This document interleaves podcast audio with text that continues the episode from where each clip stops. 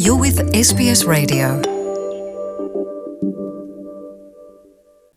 Pendengar sekalian, pada pemilihan negara bagian New South Wales bulan depan, diperkirakan setengah juta orang akan melewati antrian dan melewatkan sosis panggang dan memilih secara online. Tetapi para pakar keamanan dunia maya mengkhawatirkan keamanan sistem pemungutan suara online itu. Berikut ini sebuah laporan mengenai hal tersebut. Di era di mana serangan dunia maya dan pemilihan yang campur aduk, Komisi Pemilihan New South Wales akan memulai proyek pemungutan suara online terbesar di negara ini. Pada pemilihan negara bagian New South Wales yang lalu, lebih dari seperempat juta orang memilih secara online. Jumlah itu diperkirakan akan meningkat hingga setengah juta orang dalam pemilihan kali ini.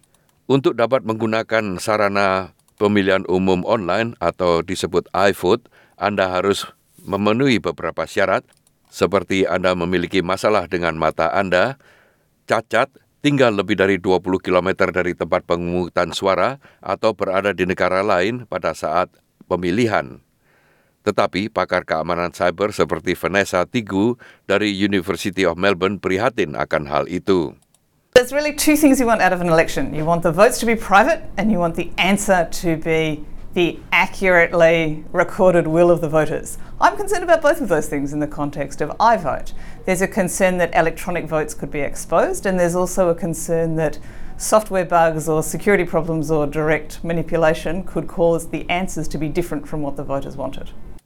Pada pemilihan iVote sebelumnya di New South Wales pada tahun 2015, Tigu bersama dengan koleganya dari Melbourne University, Chris Cullen, berhasil meretas sistem online itu. Mereka mengungkapkan kelemahan serius yang bisa memanipulasi suara yang diberikan.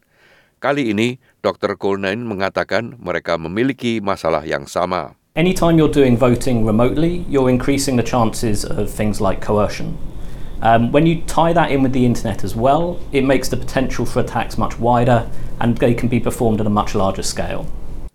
Tahun lalu, Komisi Pemilihan memerintahkan peninjauan independen terhadap proyek iFood dan menemukan bahwa sementara ada risiko peretasan, namun tidak cukup besar untuk menghentikan pemungutan suara secara online.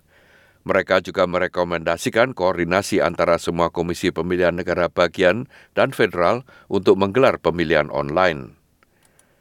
David Glantz dari University of Western Australia mengatakan ia yakin sudah ada langkah-langkah keamanan yang memadai – ia mengatakan manfaat pemungutan suara online, terutama bagi mereka yang cacat, lebih besar dari risikonya.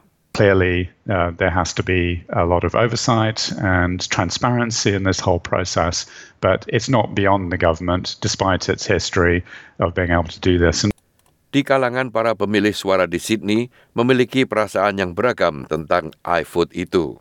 And in today's day and age, I think it's more foolproof, more effective. Difficult to say when you find out that Parliament has been hacked. Everything's moving towards, you know, uh, we're in that technological bloom right now, so it makes sense. Dalam sebuah pernyataannya ke SBS News, Komisi Pemilu New South Wales mengatakan mereka yakin akan keamanan dan sekuritas proses iFood tersebut. Tell us what you think. Like us on Facebook or follow us on Twitter.